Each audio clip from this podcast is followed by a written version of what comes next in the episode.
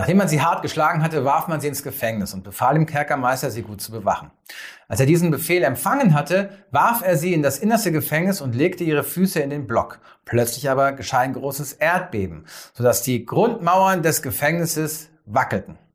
Und Sogleich öffneten sich alle Türen und von allen fielen die Fesseln ab. Als aber der Kerkermeister aus dem Schlaf auffuhr und sah die Türen des Gefängnisses offen stehen, zog er das Schwert und wollte sich selbst töten. Denn er meinte, die Gefangenen wären entflohen. Einer der Knackis in dieser Szene ist ein verdächtiges Subjekt namens Paulus. Und diese Befreiung aus dem Gefängnis steht in der Bibel in der Apostelgeschichte. Solche Szenen gibt es in der Bibel oft und vielleicht gibt es deswegen auch eine enge Verbindung zwischen vielen Filmen, die im Gefängnis spielen und dem christlichen Glauben. Und darüber reden wir heute in der Filmshow, in der es darum geht, wie sich Fragen des Glaubens in Filmen zeigen und manchmal auch verstecken mit mir, Filmpfarrer Christian Engels. Und ich freue mich darüber, äh, dass ihr dabei seid. Es äh, geht heute um Triumphe und Happy Ends, auch wenn es zuerst nicht so klingt. Denn natürlich ist das Gefängnis äh, erstmal ein trauriger Ort, voller dramatischer Schicksale. Aber damit ist es auch ein idealer Ort für Filme. Es gibt nämlich einen klar definierten engen Raum. Es gibt automatisch Konflikte. Es gibt eine klare Einteilung der Gruppen in Wärter und Gefangene. Und es gibt meistens ein gemeinsames Ziel aller Beteiligten. Die Freiheit oder die Verhinderung derselben. Äh, es ist also kein Wunder, dass es äh, spätestens seit den frühen 30er Jahren viele Filme gibt, die im Gefängnis spielen mit Leuten wie Spencer Tracy, Humphrey Bogart und Boris Karloff. Zu den Klassikern des Genres gehören Der Gefangene von Alcatraz mit Burt Lancaster als Vogelzüchter und Flucht aus Alcatraz mit Clint Eastwood, indem er so eine Puppe von sich selbst bastelt. Der Kuss der Spinnenfrau und Papillon mit Steve McQueen und Dustin Hoffman und auch ein deutscher Film ist so bei den äh, Legenden des Genres, nämlich Das Experiment mit Moritz Bleibtreu und Justus von Donani, in dem das berühmte Stanford Prison Experiment bearbeitet wird, dass er eh schon umstritten ist. Aber dann nochmal so aufgemotzt und reißerisch, dass ich den Film heute nicht mehr so stark finde. Und es gibt der unbeugsame Cool Hand Luke mit äh, Paul Newman aus dem Jahr 1967. Und hier ist der amerikanische Star eindeutig Jesus Christus. Der, man kann es leicht googeln, Paul Newman, Jesus. Dann liegt er auch wieder gekreuzigt auf einem Tisch, nachdem er in einem Wettbewerb 50 hart gekochte Eier gegessen hat. Aber auch die restliche Geschichte passt gut dazu. Und hier wird ein neues Thema deutlich, nämlich Jesus Christus in einem Gefängnis der Gegenwart. Und das kommt dann immer häufiger. Zum Beispiel in dem Film The Green Mile mit Tom Hanks, in dem der schwarze Mordverdächtige mit übernatürlichen Fähigkeiten eine eindeutige Jesusfigur ist. Eigentlich schon überdeutlich. Bis hin zum Namen John Coffey, also JC, also Jesus Christus. The Green Mile ist die Verfilmung einer Geschichte von Stephen King, der nicht viel von der Kirche hält, aber viel von Gott, weil Gott ihm geholfen hat, mit dem Trinken und den Drogen aufzuhören. Und das ist ja auch ein guter Grund, jemanden zu mögen. Und ein paar Jahre vorher, 1994, war schon eine andere Geschichte von Stephen King verfilmt worden, die ebenfalls im Gefängnis spielt. Und zwar von demselben Regisseur, Frank Darabont. Und auch hier hat der Glaube eine zentrale Rolle gespielt, was schon im Titel gezeigt wird, Redemption. Redemption heißt Erlösung. Und die Geschichte heißt bei Stephen King mit dem, hat einen schönen Titel, Rita Hayworth and the Shawshank Redemption. Dann als Film nur kurz, The Shawshank Redemption und auf Deutsch Die Verurteilten. Der Film war damals kein großer Erfolg, aber heute wird er bejubelt und gilt auf der Seite IMDB als bester Film aller Zeiten. Er feiert Freundschaft und Solidarität. Er zeigt, dass ein fester Wille alle Hindernisse überwindet und er macht Hoffnung. Aber ist das wirklich alles? Darüber will ich heute hier nachdenken. Und es ist unmöglich, über den Film zu sprechen, ohne das Ende zu erwähnen, ohne von dem Ende zu erzählen. Und deshalb werde ich einfach voraussetzen müssen, dass alle, die das hier hören, den Film kennen. Wenn, wenn nicht, ihr könnt das hören und dann den Film sehen, man, es ist trotzdem noch toll. Ich will jedenfalls gnadenlos spoilern. Es geht schon gleich von Anfang an los mit Gott, denn fast das erste, was Morgan Freeman als Red, der auch im Gefängnis sitzt und die Geschichte erzählt, im Film sagt, ist, Gott ist mein Zeuge. Und der Film wird mal als großer christlicher oder als großer antichristlicher Film bewertet, je nachdem, wie man den Einsatz der Bibel einschätzt. Denn die Bibel spielt eine zentrale Rolle in die Verurteilten. Der Direktor des äh, Gefängnisses, Samuel Norton, macht als erste und einzige und wichtigste Regel klar, dass er keine Blasphemie wünscht, also keine Gotteslästerung, dass er nur an Disziplin und die Bibel glaubt und dass die Gefangenen Gott vertrauen sollen, aber ihr Arsch ihm gehöre. Norton ist also von Anfang an ein Heuchler und zwar, noch schlimmer, ein frommer Heuchler, der betrügt und sogar tötet. Aber Annie Dufresne, den Tim Robbins spielt, die Hauptfigur des Films eigentlich, scheint Director Norton wörtlich zu nehmen. Das zeigt sich in einer Schlüsselszene. Schlüsselszene im Gefängnis, egal, Schlüsselszene. Die Wärter durchsuchen Andy Dufresnes Zelle ganz genau, während er mit seiner Bibel da sitzt und in der Bibel liest. Norton nimmt sie ihm ab und die beiden zitieren abwechselnd auswendig bestimmte Verse aus der Bibel. In der Zelle wird da nichts gefunden. Norton geht hinaus und reicht die Bibel durch die Stäbe zurück an Dufresne und sagt dann zu ihm, Darin findest du Erlösung, die Bibel meinend. Was auch stimmt, aber anders als Norton äh, meint. Denn einige, äh, also viele Jahre später gelingt Dufresne die Flucht, weil er einen Tunnel gegraben hat mit einem kleinen Hammer, der in der Bibel versteckt war. Die Bibel war ausgehöhlt, der Hammer reingelegt. Was heißt das? Hat die Bibel ihm jetzt geholfen oder ist die Bibel ganz wörtlich hohl und sie hilft nur dann, wenn man sie ausnutzt für die eigenen Zwecke? Für mich ist die Aussage eigentlich eindeutig, denn wenn Direktor Norton die Bibel nicht nur zitiert hätte, sondern sie auch aufgeschlagen hätte, dann hätte er den Hammer entdeckt. Und damit verurteilt äh, der, Film die Menschen, die die Bibel zwar ständig im Mund führen, aber nie hineinsehen. Er verurteilt die Menschen, die die Bibel wörtlich nehmen, aber die sie nicht ernst nehmen. Denn das ist ein alter Konflikt. Wörtlich nehmen, ernst nehmen. Wie geht man mit der Bibel um und mit den Aussagen, die heute eben schwierig sind? Das ist eine Frage, mit der auch ich als Pfarrer oft konfrontiert worden bin. Ist die Erde wirklich in sechs Tagen entstanden? War Maria Jungfrau? Soll die Frau in der Kirche, in der Gemeinde schweigen, so wie das Paulus schreibt? Wie soll man mit diesen ganzen Widersprüchen umgehen, mit all diesen Aussagen, die für uns heute schwer erträglich sind, was zum Beispiel auch den Umgang angeht mit Andersgläubigen, mit Frauen, mit Homosexuellen? Es gibt ja manche Pfarrerinnen und Pfarrer, gerade auch bei YouTube oder in Podcasts, die dann ganz ruhig und lässig erklären, dass man sich eben an die Bibel halten sollte. Ist halt Gottes Wort. Musst du auch mal hinhören, ja. Ist halt, ist halt, ist halt so. Steht so in der Bibel. Aber ich als Pfarrer, ich, ich kann das nicht akzeptieren. Ich kann das nicht glauben. Meine Haltung dazu ist ganz klar, dass die Bibel nicht direkt von Gott kommt, sondern ein Buch ist, in dem über einen sehr langen Zeitraum hinweg viele Menschen ihre Erlebnisse mit Gott aufgeschrieben haben. Und dass diese Texte uns heute noch Trost und Orientierung bieten, dass sie wertvoll sind und wichtig, aber dass sie nicht einfach so genommen werden können, um anderen, äh, um anderen zu sagen, wie sie leben sollen, dass sie nicht unkritisch hingenommen werden können. Und deshalb bin ich an dieser Stelle voll auf der Seite des Films.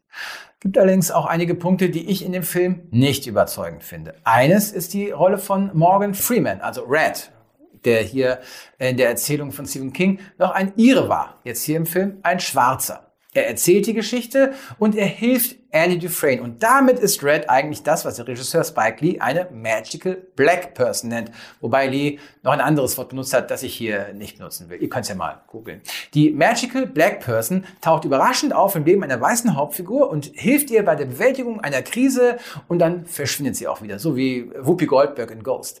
Das war aber zum Beispiel auch so bei John Coffey in The Green Mile oder besonders eben oft bei Morgan Friedman zum Beispiel in Robin Hood oder als Gott in Bruce Almighty oder in den Batman-Filmen das könnte ich noch ewig fortsetzen. Das Konzept dieser Magical Black Person ist natürlich im Kern rassistisch, weil dieser schwarze Helfer seine ganze Bedeutung nur bekommt durch seine Beziehung zur weißen Hauptfigur. Es soll eigentlich so wirken, als wären wir alle gleichberechtigt und äh, äh als wäre alles sehr liberal, aber das stimmt nicht. Dann ist da die Idee von der Freiheit in diesem Film. Freiheit ist hier, wie in den meisten Gefängnisfilmen, ein zentraler Begriff. Äh, denn äh, das wird auch schon im Titel deutlich, ne? Redemption, Erlösung. Es geht also um Freiheit, es geht um Erlösung von dem Gefängnis Shawshank oder um die Freiheit, die man in Shawshank findet. Denn der Film sagt im Prinzip, dass Freiheit etwas ist, das in dir selbst ist, unabhängig von den äußeren Umständen. Man sieht das an Brooks, einem alten Gefangenen, der nach Jahrzehnten entlassen wird und dann in der Freiheit nicht mehr zurückkommt kommt, äh, zurechtkommt, bis er sich dann, es ist sehr rührend äh, und sehr traurig, bis er sich umbringt. Und dann sieht man es in den verschiedenen Gesprächen, die Red über die Jahrzehnte hinweg führt, äh, um auf Bewährung entlassen zu werden. Und jedes Mal sagt Red, dass er resozialisiert ist, dass er entlassen werden kann und immer wird der Antrag abgelehnt. Aber nach der Flucht von Andy hat sich Red geändert. Es ist ihm alles egal und er sagt auch in der Runde dann, dass es ihm egal ist, ob sie ihn rauslassen und prompt wird er rausgelassen. Das ist natürlich ironisch gemeint, aber es soll auch zeigen, dass Gefangensein und Freisein innere Zustände sind. Andy predigt das auch, wenn er Musik von Mozart für die anderen Gefangenen spielt und dann sagt, dass es etwas Inneres gibt in dir, für alle unerreichbar, wenn du innerlich frei bist. Wenn du innerlich frei bist, dann ist es auch fast egal, wo du bist und, und umgekehrt. Und ich finde, das ist, das ist schwierig. Das kann man so nicht sagen. Das lenkt zu sehr von der Wirklichkeit ab. Und in der Wirklichkeit ist ein Großteil der Menschen, die in den USA eingesperrt sind, Schwarze. Trotz aller Black Lives Matter Bewegungen. Da hilft es ihnen auch nichts, wenn sie innerlich frei sind. Und die Gefängnisse werden privat geführt auf Gewinnbasis. Das ist also eine massive soziale Ungerechtigkeit. Und dass Freiheit im Wesentlichen ein innerer Zustand ist, hat was für sich, lenkt aber meiner Ansicht nach zu sehr von dieser sozialen Ungerechtigkeit ab. Und wenn man es ganz schlimm sieht, könnte man auch sagen, dass es so leicht andeutet, dass nicht alle Menschen für die Freiheit geeignet sind. Und schließlich ist da Jesus. Denn auch in diesem Film natürlich gibt es einen Gefangenen, der praktisch Jesus ist. Und das ist in diesem Fall Andy Dufresne selbst. Er kommt unschuldig, denn er ist wirklich unschuldig an den Morden, die man ihm vorgeworfen hat, in eine Welt, in ein Gefängnis voller Schuldiger, so wie der unschuldige Jesus in eine Welt voller sündiger Menschen. Seine erste große Tat für andere ist es, für seine Mithäftlinge eiskaltes Bier zu organisieren, so wie das erste Wunder von Jesus war, bei der Hochzeit zu Kana, für die Gäste Wasser in Wein zu verwandeln. Andy inspiriert andere dazu, an sich selbst zu glauben, sich selbst weiterzubilden, bessere Menschen zu sein. Und schließlich verlässt er diese Welt.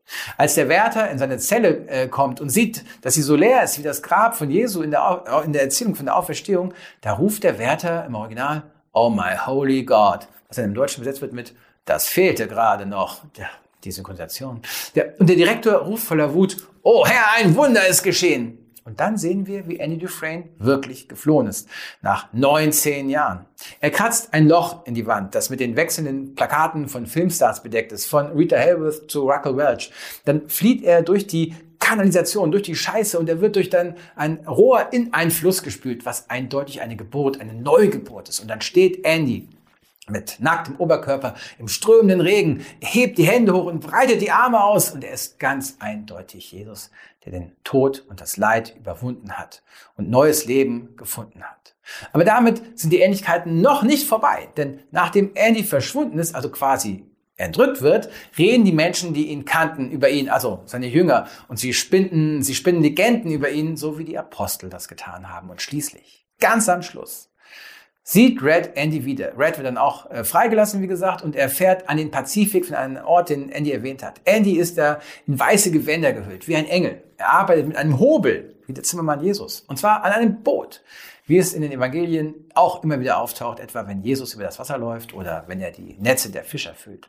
Und dann steht Andy auf, springt in den Sand und geht Red entgegen und begrüßt ihn in diesem Paradies am Pazifik. Und da, in der letzten, im letzten Bild, da wird eindeutig deutlich, dass die Verurteilten im Kern eine ganz konkrete biblische Geschichte erzählt, nämlich, dass Jesus im Lukas-Evangelium dem Räuber am Kreuz neben ihm sagt, dass sie, der Räuber und er, noch heute gemeinsam im Paradies sein werden. In dem Film hier dauert es länger.